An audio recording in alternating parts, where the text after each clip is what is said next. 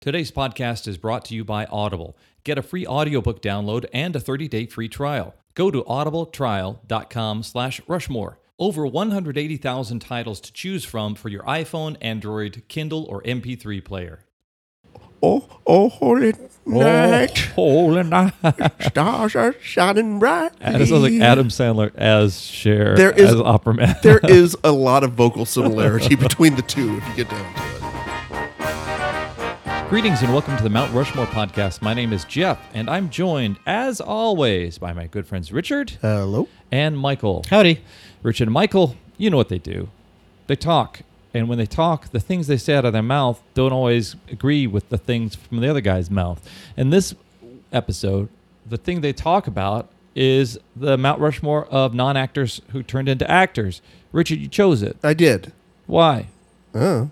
All right. No, Good I, enough. No, I don't know. I, I, I, I'm sure I was. I, I, in fact, I was watching a movie involving, I think, probably my first choice, and it sort of just got me thinking about the idea that I think acting is one of those professions that if you you can be famous for something else and then just kind of fall into acting. Yeah. Like Mr. Bob Euchre. Yeah, Or- you know, and why Bob Uecker? I don't know. Sorry.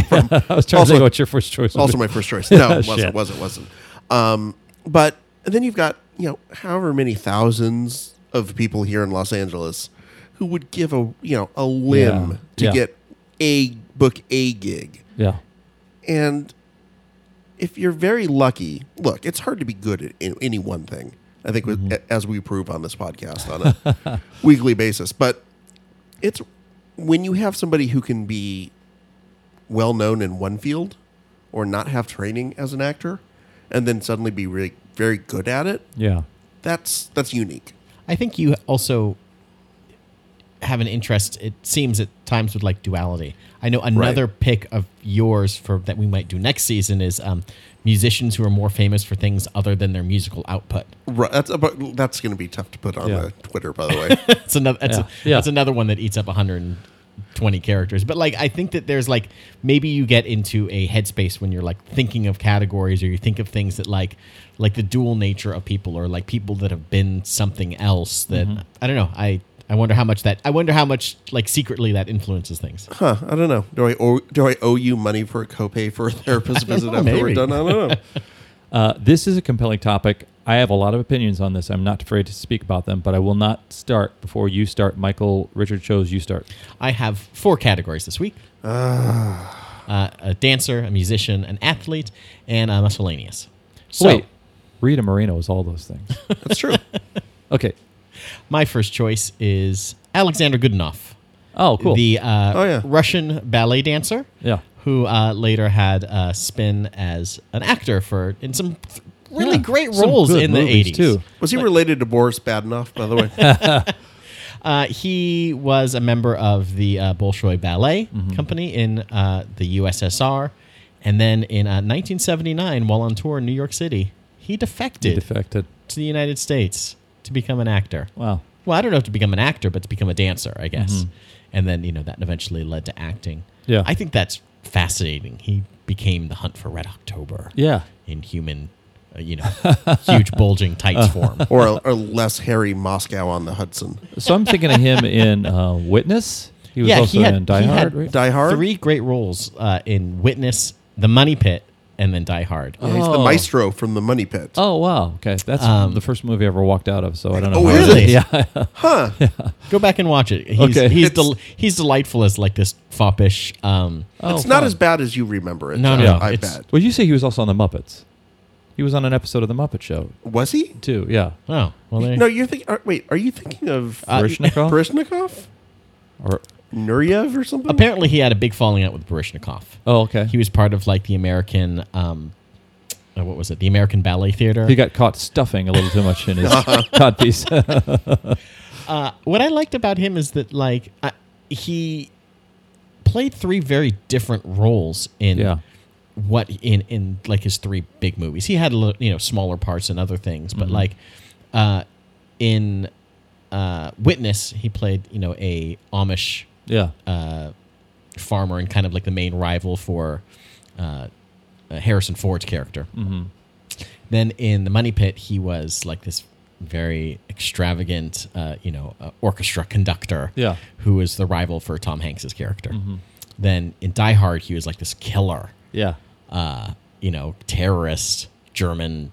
Was he German, Russian, German? I think, and played the rival. So eh, basically, he's a good rival Yeah. character. No ma- Carl, you mean? yeah, no matter no matter what kind of vehicle he is in, whether it Uh-huh. was like a comedy or a action Yeah. thriller or even like kind of a more subdued Mm-hmm. like he was al- he was always like the oh uh he's uh you know an antagonist not necessarily an antagonist but like the Yeah. Somebody to play off of. He's definitely Yeah. Mm-hmm. got these heroic proportions. He was tall and attractive and, and imposing. i wonder if it being the 80s too him being russian there was something that was just in inherent like there was just like an Yeah. otherness to him or like a, a oppositional Yeah. element. W- one thing I think is cool about that is um, they didn't ever have him just kind of do a little dance step in those parts. you know, it's- Right. Normally, it's like when And I you don't- hire a dancer, and i don't think he ever played russian either which is kind of Yeah. strange I was going to ask in Witness, did he have like an accent? I, I haven't seen Witness in like 30 years. Did he have an accent or I don't something? know that he spoke that much. And- he had Well, he's like, Amish, so he can't speak. they had kind of like that how that works? It was like you know a, a Dutch or a Dutch German Amish Yeah. community, so there was a bit of an accent there, but they all kind of spoke with like it. It kind of always sounded a little Mm-hmm. Yeah. strange or off or nothing. You could kind of there wasn't a particular accent you could kind of put your finger on. It Mm-hmm. was always like oh, okay, those are weirdos that don't use buttons. Yeah. Well, that's a neat first uh, choice. Um, I, I do love it because it's uh, it's very much in the 80s and very much something associated. I, I almost, the next step would almost want to be to go with, uh, I don't know if anybody chose this, but like a Dolph Lundgren who played this kind of, who was, played Russian, but was, but Wasn't was, actually. He was British, I think, or was he What? s- no, uh, sorry, no, he was. He's like Norwegian, He's- Norwegian. he- yeah, Okay. Swedish or something. Yeah. So, d- uh, I- I- Also, like a rocket scientist. He's Yeah. apparently Full- brilliant. Fulbright scholar. I speaks think. like eight languages or something Yeah. insane. So Jeff uh, or Michael, I'm, I'm before we move on, I'm curious why you chose why you did choose him and not uh, Barishnikov. Uh, I don't know. I can't. I can't think of a single movie that Barishnikov was in. White Knights. I don't know what that is. What? yeah, with, White with Knights. Gregory Hines. with Gregory Hines. Okay, It's a good well, movie. You should check it out. Yeah. all right. What else? Recommendation. Check out White Knights. this is the Mount Rushmore podcast recommendation service. right. Haven't seen a movie? He was in uh, Sex and the City last season. Okay, Richard, what's your first? All right. So my first one, this was the uh, actor who I was thinking of when I kind of came up with the topic. Francis Albert Sinatra, Ah, chairman of the board, the chairman. old blue eyes, Mr. Singy guy. I Yeah. think that's what they called Mm-hmm. That's him as the- well. what is his last nickname. Yeah, it was one of yeah, his last yeah. ones as, on his deathbed. It's interesting. I, I mean, Sinatra was not the first singer turned, you know, actor necessarily. Yeah. I think he might have been one of the first ones to be a singer turned good actor. I mean, we, where we, and where he played parts, you know, you might have like a Mario Lanza or something like that, like an opera singer, where suddenly every role he has is as an opera singer. Yeah. But Sinatra, I mean, he became, you know, he won, he won an Academy Award, was nominated for another um, Academy Award. He was somebody who became an actual actor, not just a musician who was sort of playing at acting. Yeah.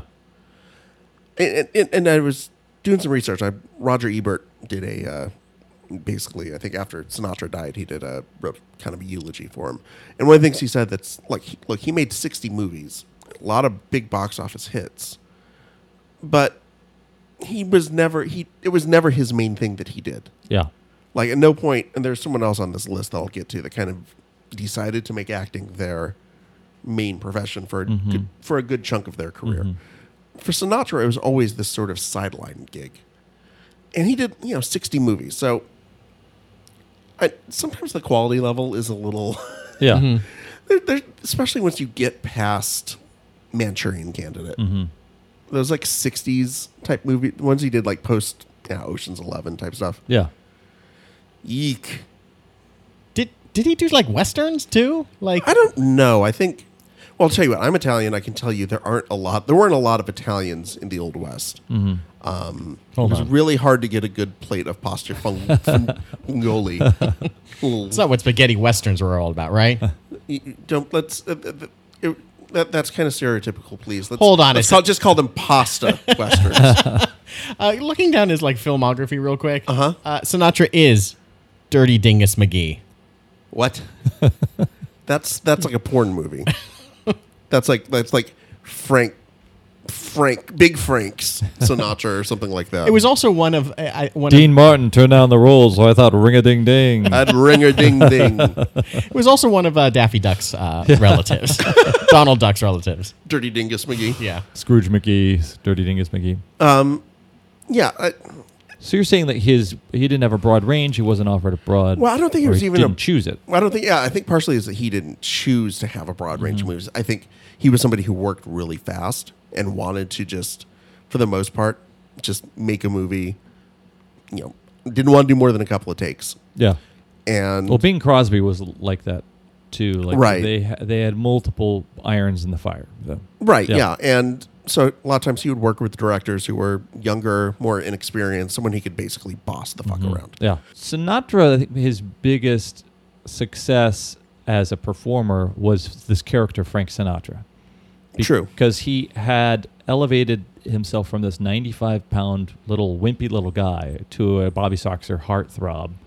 And then he did that a few times because a a while after the British invasion and all these, you know, he was persona non grata with Well- all the other crooners. Well, even before that, the fifties. Yeah, I mean, there's I the- mean, there's the plot line in The Godfather about this guy coming to beg for uh, a part in this movie. And Johnny that's- Fontaine, Yeah, yeah. and that's Frank begging for from here to eternity. I think. I'm sure never happened. Any anyone who is listening to this in my family that may be connected never happened. Never that, that role, happened. that part, that thing never. Jeff, you understand? never happened. As God is my witness, it Um, never but- happened. But I, God forbid something I should fall down a flight of stairs. I think the parts that I really appreciated from him the most is even something like you mentioned from here to eternity. He's basically playing Sinatra. I mean, that character is kind of just like this sort of like good time Charlie, kind of like jovial Yeah, sort of character. But it's stuff like Manchurian Candidate or Man with Golden Arm, which is him being a junkie jazz musician, or a movie called Suddenly, where he is a basically a s- a, psychopath assassin who's trying to uh, murder the president, where he's actually forced to get away from that natural charisma yeah, and have to actually branch out and be something Yeah. else. And I think that's something with a lot of musicians who wind up. I mean, there's more musicians who probably wind up as. there's probably more musicians who wind up as famous and good actors than Mm-hmm. any other profession. And I think it's just because if you're like if you're a modern singer musician, you have to be charismatic, Yeah. Mm-hmm. right? You can't just sort of be wooden on stage. You know, you have to sort of be able to tell a story yeah. right? And and you mentioned uh, Alexander Goodenough, yeah, as a as a ballet performer. That's what he had to do, even if it wasn't with words. Yeah, he had to be a duck, or he had to be the wind, or he Or had a to be nutcracker. a giant nutcracker, or the Rat King. I've only seen one ballet, and it's, it's the Nutcracker. By the way, guys. I couldn't figure that out. Or Sinatra, who is you know probably the greatest uh, interpreter of lyrics in modern music history. Yeah. In modern music, you know. That's what he's doing. He's Yes. acting. He's playing the part of Sinatra, or he's playing the part of. or You mentioned him playing the part of Sinatra. In this case, he's playing the part of whatever you know, lyrics you know that Yeah. you know, Johnny Mercer is that And right? each song, or Jimmy Van Heusen, Yeah, Jimmy or Van Cole Heusen, Porter, and in, in, in each Nelson song, especially the song where he's forlorn, lovelorn, there's no woman in my bed, there's no beer in my cup, there's no whatever. Bullshit. There's seven women in your bed. right there's seven bottles of wine sitting in your with you seven right now. bottles of Johnny Walker. Yeah. Yeah. Okay, Michael, you're up. Uh, my second one is my second one is a musician who isn't actually a singer, but it's Carrie Brownstein, Oh, yeah. who uh, went on to uh, do some has some really good comedy Yeah. chops on Amazing. uh, Portlandia Well, you know, Sleater Kinney was known for their humor. for their stand-ups. yeah, for their humor. Yeah, What's the deal with guitar picks and Yeah. such? practically practically Weird Al. Uh, she was a member of the band Sleater-Kinney, as uh, Richard just mentioned, that started in 1994 with um, uh, Corin Tucker and Janet Weiss, and they from played- Olympia. You know, otherwise known as the music hotbed, also the comedy hotbed of Olympia, Washington. and um, really, if you, I mean, she was just like a guitar player in a band for the Yeah. most part. Um, around 2003 or so, she met Fred Armisen at an SNL after party, and they kind of hit it off and they started making like videos together for close to 10 years under the name um hold on thunder ant i don't know where like That's comedy, so awesome. comedy uh teams comedy groups Yeah. come up with their names it's just like it seems like okay grab grab two words put them together are Yeah. they kind of divergent are they That's how re- LA restaurants name themselves now. You take two things you can buy in a store: milk, bread, and so or salt, Drano. pork. Well, Yeah. th- what Yeah. happened is the first, you know, there was the run of just calling it by a single word. Yeah. So you would just go to eat at Salt, and then they're like, okay, we ran out of single words. Yeah. Now it's milk bread. No, it's milk bread. Um, So they did these videos. It Yeah, they wasn't a s- show. It wasn't yeah. a pilot. It was they yeah. start. They basically just started realizing. Like she did a little bit of writing beforehand. Mm-hmm. She was like, she did interviews, and she kind of wrote for Slate magazine a little bit. Oh, okay. And I think that she kind of discovered that she had some additional like improv comedy chops. Yeah. and uh, some of the stuff from Thunder Ant developed into Portlandia, Mm-hmm. like the uh, the two the women and women first Yeah. uh, uh, feminist bookstore owners Yeah. and a, a few other things. But it's I think it's amazing to comedy seems to be the hardest thing and to be a natural at it. Uh, that it, it it's kind of amazing. Like if you're just say oh sh- you know she was just a guitarist and then she also has this other side of her Yeah. that is like wow holy moly it's Mm-hmm. like learning like it's also learning when like a comedian is also a really good uh, musician Yeah. too fred Oh, yeah. Fred Armisen, for example. yeah he's like an incredible Former former drummer for Drummer. Jawbreaker. I think it was, yeah. I think you uh, one one point that you made that I will support wholeheartedly is that comedy being more challenging than drama. And Yes. it- I, I think because in dramas which are officially with which, which traditionally show somebody going through a crisis, they're often sad. They're always very personal. you can always deliver a line You can a al- little slower Yeah, nobody. it's- People can say that's not funny, but they can't say that's not sad or that's not serious or that's not a crisis for the person. So Oh. And I think you can, f- I think you can f- almost edit someone to be okay dramatically. Yeah. like you can work around it, even if it's not the best performance. yeah, It's just because of the timing you need. I, I think it's harder to edit and I- fix comedy. Agreed. I right? read that a lot of the stuff on Portlandia is something like 90% improv. They kind Oh, of is it have really? like their bullet points for what they want to do with a scene or Yeah. whatever. And they're like, okay, let's let's eventually get there. But then she and Fred and all the rest of the cast are just kind of improving Uh-huh. Yeah. through it, which is like another great talent Mm-hmm. that like uh, not a lot of people have. I think you know, you watch like the Disney Channel kids like be funny on like the Disney Channel. We we were recently at children's hospital having my son's Yeah. lip surgery, so we were sitting in like the the waiting room and like they only had Disney Channel on and like the kids being funny, you're just like Oh, it's so painful. Man, Yeah. Using, you You- using funny in in the air quotes. Yeah. yeah, you way. are you guys are you are reading stuff and just like reacting with big eyes and Yeah. I guess that's There's a Disney Channel show called Walk the Prank ah, that my daughter had gotten into for a little bit, and it's basically like a punked type. Mm. So, yeah, basically picture a bunch of 10, 11 year olds obnoxiously pulling pranks on quote unquote unsuspecting people and having to improv their Yeah. way around. Oh, God. Great. Miserable. Miserable. great improv is impressive, but like, you know, Bad improv's awful. yeah three three three camera comedies are like okay there's there's a room full of people that have worked these same jokes over and over Yeah. it's just different i don't know You can't really fake improv. yeah Right. Uh, Richard, what is your second choice? All right, my second choice, also a musician, and again, I had wanted to not have two musicians, but there were just too many, and I couldn't. I couldn't see how I couldn't add Cher to the Cher. list. Yeah, um, just couldn't. Fig- I mean, if you can turn back time if I you could can turn back time, I could, change your selection to bjork so that's fine I could, but I won't. Mm. So I was thinking about whether or not she belonged on this list, and I was actually thinking of her or Dolly Parton. And I Oh. love Dolly Parton. Dolly Parton has basically made two good movies in her life, and a couple of uh, okay ones, and then a lot of crap. Uh-huh. But she's even she's great in the crap, Yeah. even like the crappy Lifetime Smoky Mountain Christmas type bullshit. she's fantastic. Yeah. I mean, Lee Majors as the Mountain Man may not be carrying up his holding up his end, end Mm-hmm. of the bargain, but she's fantastic. Like you want to watch it just because it's Dolly. Yeah.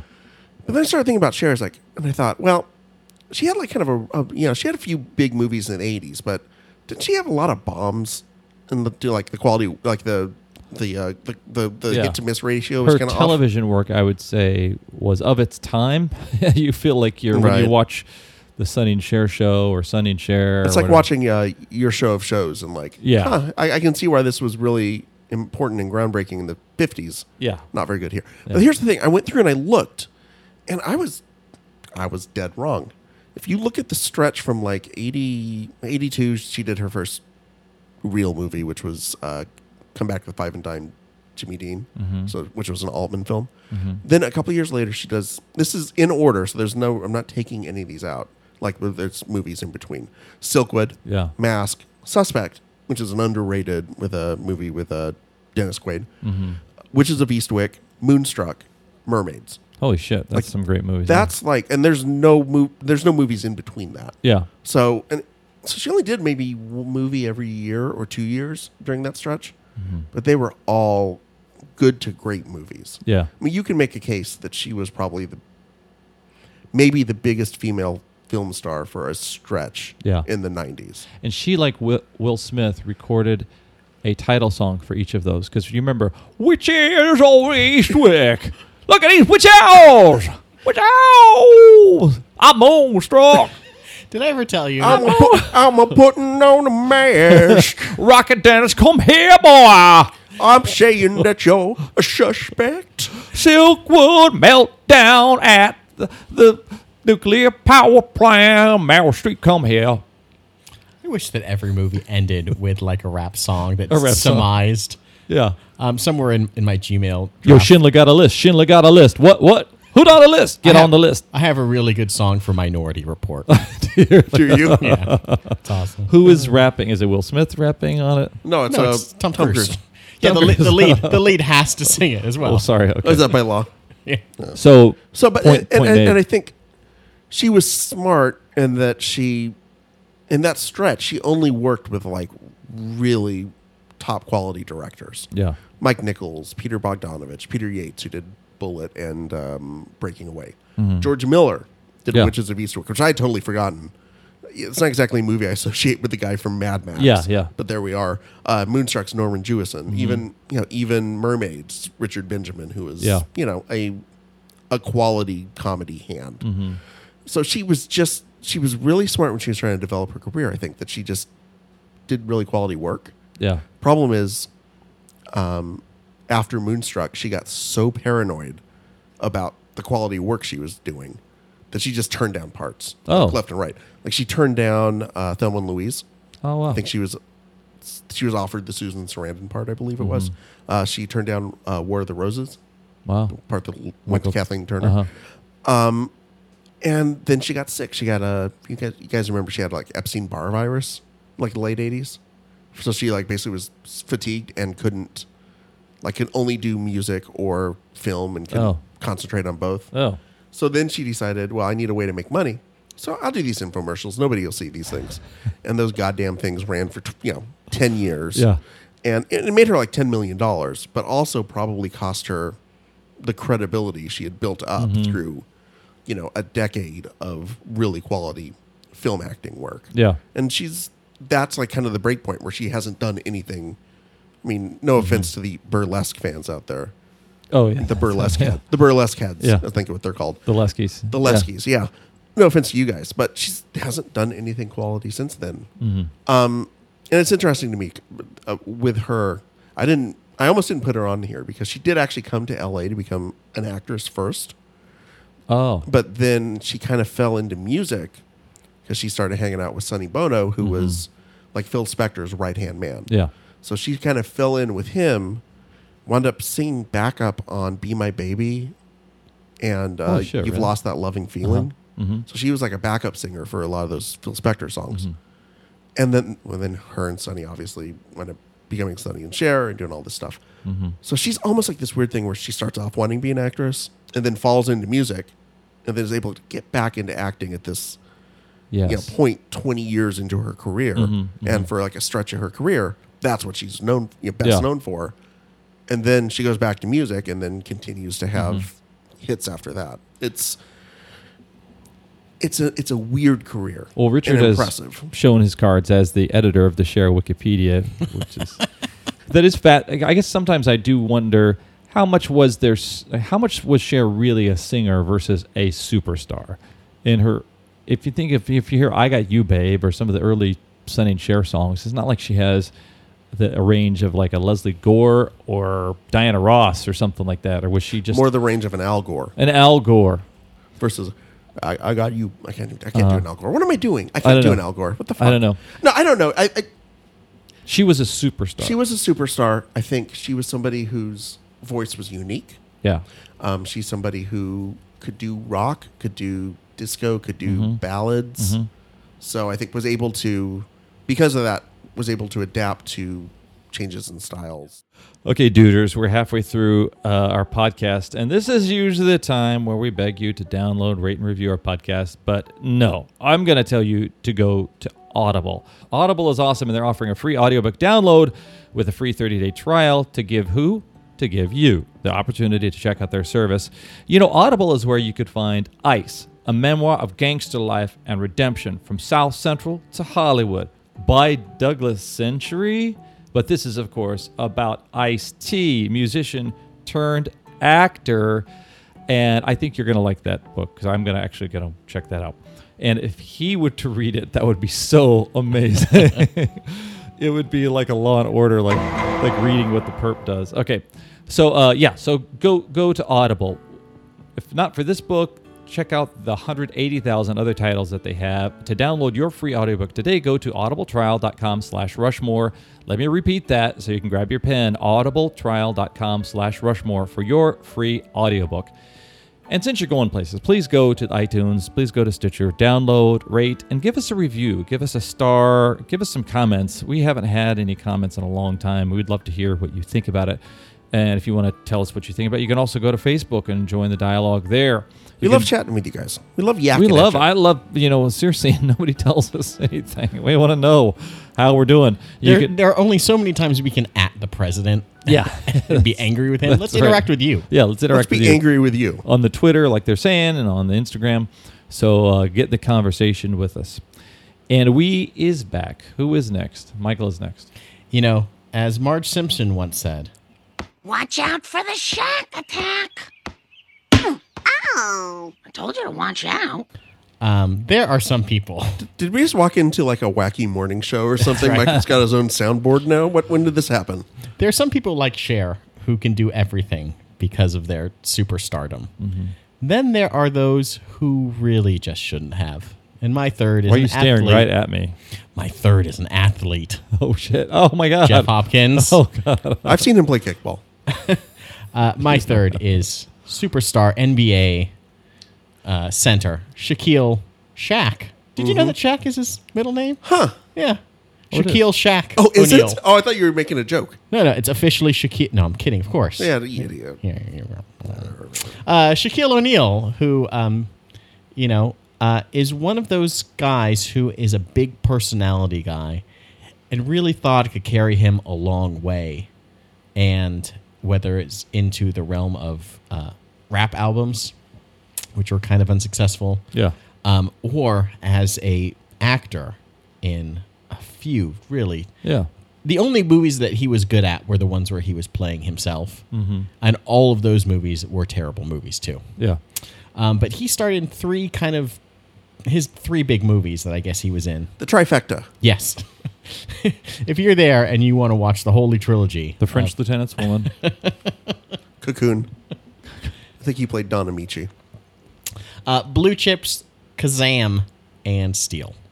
And I think that he thought that um, uh, Blue Chips you can be kind of forgiven for, where he played basically a brand new basketball player. Yeah.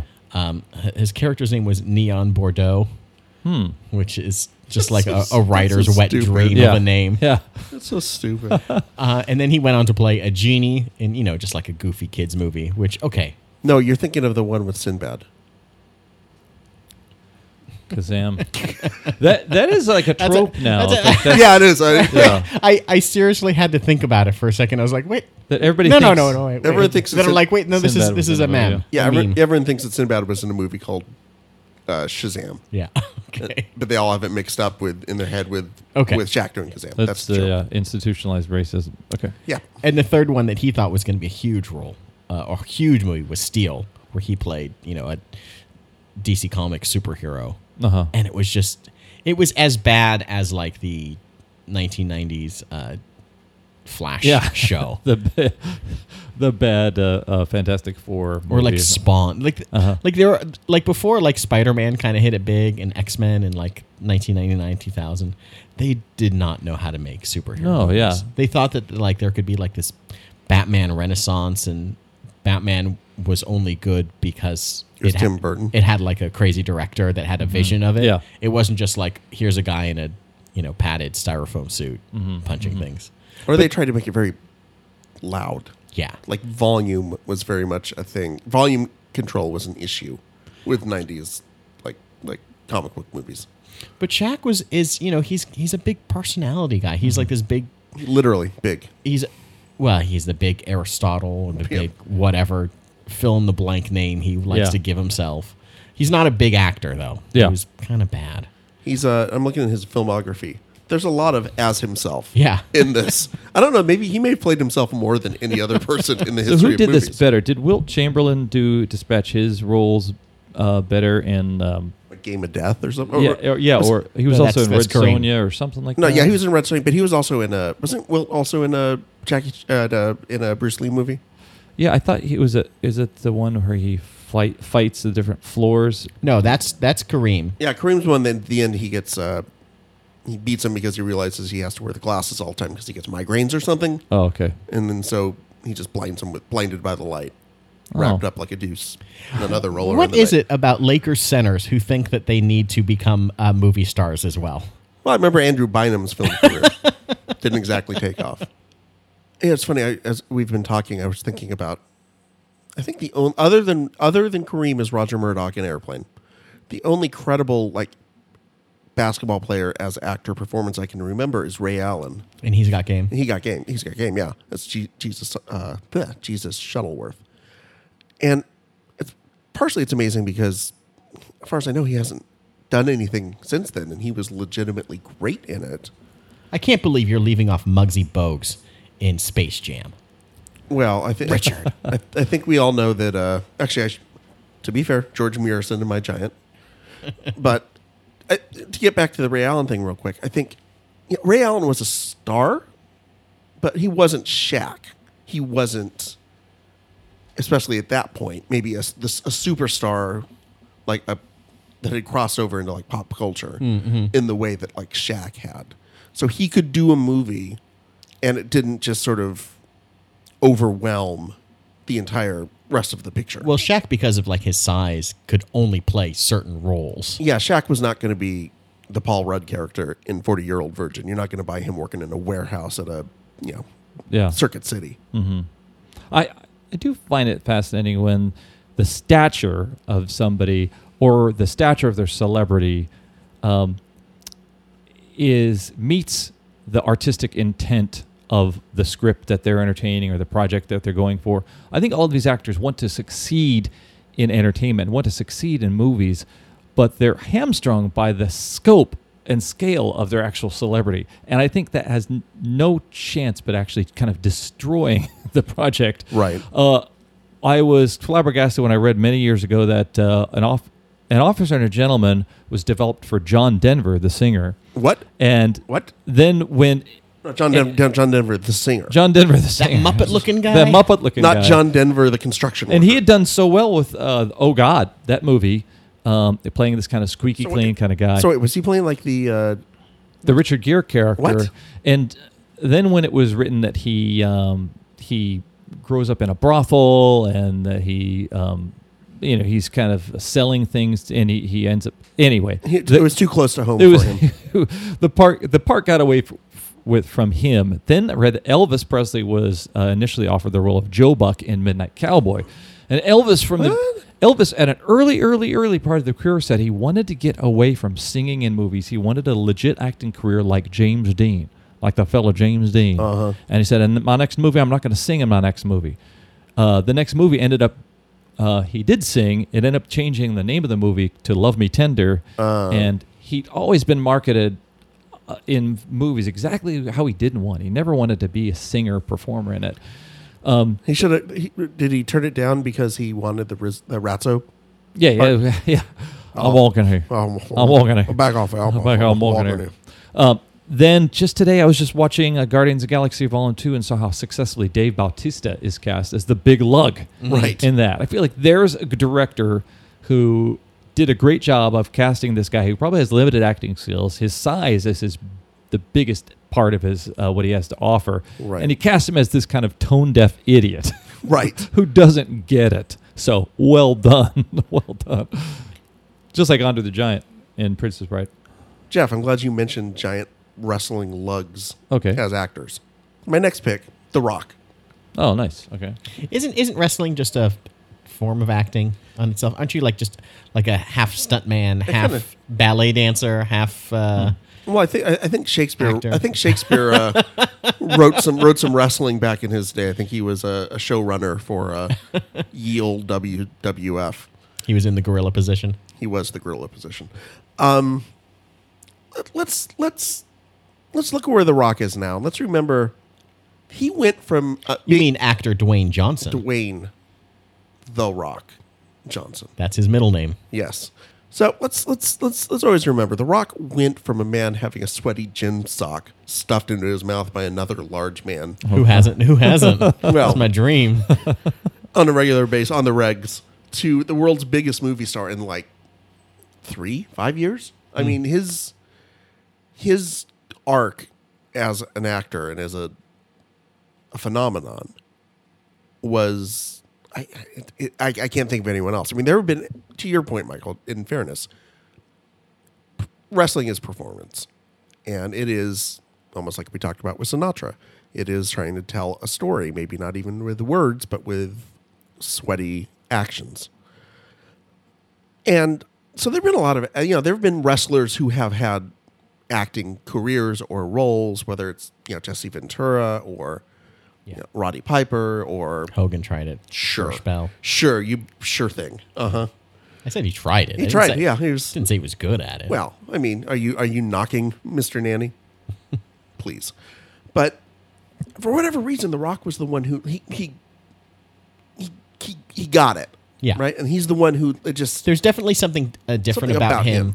where they keep they also keep trying to force it down your throat like you mentioned dave bautista who's also quite good at that character that he plays in guardians of the galaxy i don't know if he's going to be good in anything else that he's acting Yeah. in but like you know wwe keeps making these like movies like we're they're trying to stuff john cena into or what's the other guy who's the uh the Miz. the Miz, Was it The Miz? or there's uh, Randy Orton. They keep trying to stuff these guys that are good as wrestlers and good as acting in that role into these other like action star roles. Yeah. And like, let's not forget The Rock somehow battled through making terrible movies and Yeah. being in terrible roles, and somehow it's like he survived The Scorpion King, and then he survived like the first three or four movies, which are just kind of like he got through it because of he was a wrestler to the point where he's now, you know, a charming, charismatic, Yeah. huge gorilla of a man, but also funny and decently good as a dramatic actor too. I guess I don't know. Well, and I think part of the issue is that comed- that wrestlers are often very funny. Like it turns out, John Cena as an action star, not that I would say believable, but just not that kind of great. But he's really funny, and he he, he can do comedy like it- with Trainwreck or s- stuff he's done on SNL. He's he's a natural comedian and a lot of actors have that kind of or a lot of wrestlers have that kind of natural comedy but because they're the, these giant you know gods among men you know physically that they kind of get put into these roles of these physical kind of action hero type stuff i think that's something that the rock did was smart about was that he didn't just do those type of roles early in his career yeah he had like the scorpion king mummy type stuff but then he had like uh, the Rundown, which is a, a, another pro tip, really good movie. Him and Sean William Scott. It was kind of a, a buddy action comedy Okay. thing. He did something like Southland Tales, which I don't think was very good, but it was like this kind of Yeah. experimental. Walking Tall had some drama to it.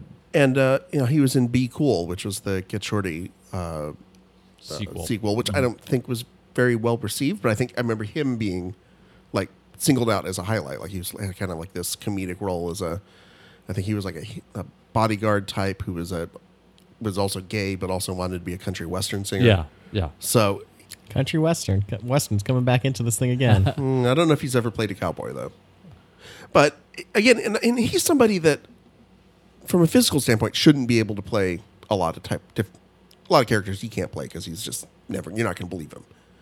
But I think he's been able to still have an almost everyman quality for being somebody who is like 6'3 and 250 pounds and like has, you know, a bicep that's bigger than my, you know, whole entire body. It, it, it, look, he's like the perfect goddamn action star, right? I mean, like you, cou- you almost couldn't in a lab create a better action star than, than Dwayne Johnson. He's like Tom Cruise, except without all the Scientology, like, like Yeah. baggage bullshit. And he runs just as well as Tom Cruise, which is important but you you just it- like in terms of charisma, in terms of being able to, do, be credible in the action scenes, obviously, but also being able to bring comedy to it, bring a little bit enough dramatic range when he needs it. Y- You, couldn't create a better action. Yeah. star. Michael. Uh, my last one is the guy that was like the proto The Rock, which is Arnold Schwarzenegger, Oh, that's Uh, a good one. I almost had that. Yeah, it's good. where he he kind of paved the way for what The Rock could become. I'm I think The Rock is a better actor in general than Arnold. I don't know if he's necessarily as funny as him, but he basically like before Arnold burst onto the scene as after becoming after he was you know a world class he was the best the best the Mm-hmm. Most champion successful. yeah most successful bodybuilder Yeah. from 1960 like five until he retired in 1980 Mm-hmm. um you know he was mr olympia five times in a row and he was mr universe Wait, and Mis- Mr. Olympia, did he know uh, Carrie Brownstein? Ah. They together? Oh, That's Ah. that's a nice callback. This guy. Look at that guy. Yeah, that's Bringing it a big- all the way around. There's the thing. uh, you know, there wasn't anyone that looked like Arnold Schwarzenegger in the movies. There weren't movies that were about these overly muscled men. Well, there were, but you had to go like in the underground to buy them. And not that I know anything about that, but but it's a he, thing. he broke through in a way that uh, any n- no one else really had. He he was the first like action movie star. Well, I mean, there was there was like Lou Ferrigno, but he was you know Playing he was just monsters playing for a the most monster, part, or yeah. like and it was like Steve Reeves, like a bodybuilder I, type. I'm hearing what you're saying. There, there.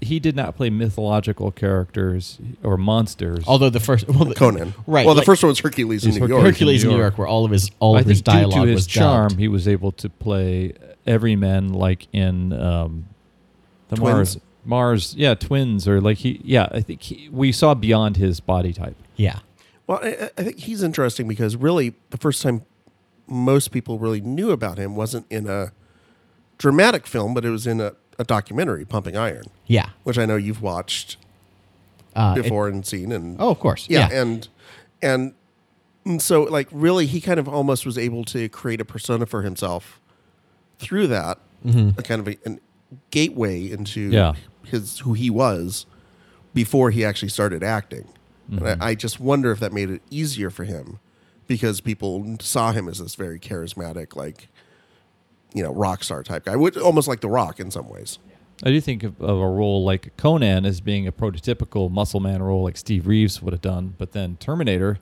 is a little bit different than that, and so playing that bad guy and playing a robot or whatever got him into the door into sci-fi and stuff. It's funny that we earlier you we mentioned like uh, Shaq playing these roles where he couldn't play anything else, and Arnold was somehow able to maneuver around them. He yes, he did play these giant roles where he was, you know, these, you know, Conan the Barbarian or Yeah. Conan the Destroyer, where like for that character you had to look like Arnold. Yeah. Mm-hmm. you know, he's basically playing He Man, um, but then he could also somehow finagle himself into a kindergarten cop role. Yeah. And I think we joked about it on another podcast where you just kind of, you know, with one line of dialogue, you Yeah. right away his accent. And I'm like- allergic to spinach. It makes me swell. oh, okay. Let's move on. Glad to have you on the force, Mackenzie. or the thing where they always have to explain His accent. Yeah. Why? Why? Where he came Yes, from? I I think we came talked over about here this. from- before. I watch Yeah. a lot of Dutch television. Oh, okay, O'Flaherty. Well, I- we got to get these donuts across town by noon. I spent time in the army with my dad, who was in the army in Germany. Yeah. That is why I sound like this, even Yeah. though I am all American. And I left that life behind me. I don't want to talk about it. And now, and now I'm a sheriff for this small town I'm in a Texas. sheriff in this small town. Okay, we know, we know people in small towns in, in Texas. They don't like any foreigners. Well, I so- think that does uh, nod to the fact that we knew him and from Pumping Iron, maybe even on talk show appearances. He be, he was a personality first, so we kind of dis, dismissed all that when we're watching him in a movie. We know that uh, that's just really kind of a contrivance, and he's Right. he's going to be this entertainer. Oh, and I think it's interesting that he, other than term, the first Terminator movie, he never played bad guys, which you would think would be like, like the, the, the career path for an actor coming as a bodybuilder, like kind of big, muscly, kind of Yeah. henchman type. You know, in a, there's a parallel universe where he's the henchman in he's Carl Mm-hmm. in Die Hard, yeah, he never he never get yeah yeah he never gets out off of the role of being the big bad. Yeah. right? It's so you know again just charisma, I guess. And for being a good guy, um, he holds the record. I looked up uh, some Arnold Schwarzenegger Schwarzenegger facts. Did you go to schwarzenfacts.com? the only one the only one that I care to relate is that um, he has punched the most animals in movies. Oh, good. Good. punched The two animals- dogs, two camels, and a reindeer. Do you know who's close second? Sarah Jessica Parker. Will Will Ferrell. Really? Really? Who the hell knows? Is this the the PETA website that's tracking all these? Also punched Wilt Chamberlain, which is kind of like an animal. Okay, Richard, giant wrap it up. Wrap it up. Wrap it up. I'll take it. These Thunderbirds are fast. Um, my last uh, choice is Arlie Ermy, Oh, that's a fun one. the gunnery's mostly known as Gunnery Sergeant Hartman from Full Metal Jacket, who was cast in the movie um, because he was actually a consultant for the movie because he had been, in fact, a former drill sergeant who had uh, trained people who were going in, you know, soldiers, draftees who were going into Vietnam, and actually spent then spent time in Vietnam. And as he was starting to prepare the actors, he at some point during the pre-production, uh, Stanley Kubrick hears him do like basically an improv sort of rant as a drill instructor, like just berating some poor actor or whatever, and says, "You know what? I don't know who I had cast to do this, but this is the guy. I Yeah. need him." Vincent D'Onofrio, you are a fat fuck. Why are you so fat? Oh, they cast me because I'm fat, and I actually had to ain- gain 20 more pounds. Well, you're a fat fuck. Well, you're still gonna be fat. um, and was so good at it that he was basically the So Paul Lynn lost the role. Poland had it. now, let me tell you something, Joker. You are a Joker. Private Joker. Private Joker. I hate people. Was so good at just, you know, basically creating these, you know, this, this character because he knew that character because he partially was that character that Stanley Kubrick let him improv. Yeah. And said that basically like half of his dialogue all was any of the insults and stuff. That all came from uh, Arlie Ermy Wow. that was that was improv stuff and, and kubrick never let anybody improv Yeah, yeah. he was one of those directors who was like this is how it's written and this is the way we do it so the fact that he trusted arlie ermy Mm-hmm. Yeah. someone who had never really acted before to be able to pull this off and Mm-hmm. then the fact that he then created one of the most iconic characters Yeah. in like 80s or you know, war movie history His improv group Wildcats really was good though. They really they really took Chicago by storm. that's that's way too that's way too uh, sensical of a name for an improv company you know that we've discussed this Choke yourself with my hand. Any suggestions? All right, have a suggestion of the location you might choke someone with your own hand. Yes, please, sir. Um, and then he, you know, he was able to just create a whole career out of being Arlie Ermy for the most part. I mean, he he has had he did a couple roles that weren't. Um, he was, I think the the lead or the Mo- Morgan Freeman and Brad Pitt's boss in Seven, and he's playing a more subdued version Yeah. of himself Yeah. one of my which does have I think my favorite one of my favorite little tiny scenes in a movie is they're like showing him like you see, this one was gluttony, and uh, this one was you know, all, all going through all the, the sins. And Arlene and me sitting there while listening to them, and the phone rings at the desk, and he stops, picks up, and goes, "I'm not even at. I, this isn't even my desk." Just takes the phone back up and continues on, and it's just a perfect line reading for it. And you know, it's just this is just a guy who was Yeah. good at one thing and just fell into this career and now has you know made 30 or 40 movies and has tv shows that he hosts because he's arlie ermy and because Yeah. he's done all this stuff i mean somebody who just in his i don't know what 50s or whatever he was at the time just sort of it happened for him Yeah. Yeah. That that's funny. I don't know what made me flash on that, but these performers who refused to really change who they were for the role, and they got Right. cast because of their uh, indestructible authenticism. And I think of um, Levon Helm had a lot of roles like that. Sure. think of how authentic he was in the right stuff. You just felt like he was that guy or a coal miner's daughter or Coleman. Yeah, you felt like there was nothing that was going to change. He, he just had so much authenticism. You almost didn't need a set because that he guy- was if, if you cut him he would practically bleed like Yeah. a red red dirt Yeah, yeah. You know. I feel like like uh, with a guy like Hillary wasn't necessarily this came, came from another field. Michael Rooker has that kind of authentism to Right. him, you know. So, guys, we went on a really incredible journey here, and now I have the dubious honor uh, role. I have the dubious role of trying to kind of pick. So I'm just gonna wing it here. I'm just gonna pick some things that I thought were kind of really fun pulls, and Arlie Ermey's one of them. you're damn right it is son Carrie Brownstein, that's one of them. You're damn right she is, son. Sorry. Oh, I'll stop that now. And I gotta say, uh, Goodenough, Alexander Goodenough. That's one that It's I really just dug. good enough for you. It's good enough for me. And um, just because he's the chairman, Francis, Francis Albert Sinatra. It's because he's the chairman. He's the, the, chairman. rock. Yeah, the Rock. so uh, we we tied on that one, guys. This has been Mount Rushmore. I am always am banjo player turned judge, Jeff Hopkins. And I am race car driver turned celebrity chef turned podcast. Richard. Hi, Michael.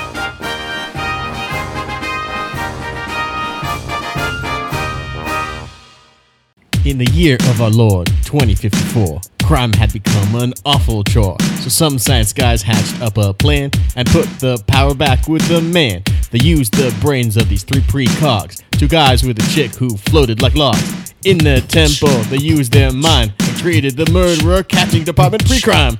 These guys, they were so successful they caught everyone. God, that doesn't. Nah, I'm just- Good. That's fucking good, man. uh, yeah, uh, Minority Report. Oh, Cool J does that, right? Oh, I didn't Kinda get to the like part a- where I mentioned Red Ball.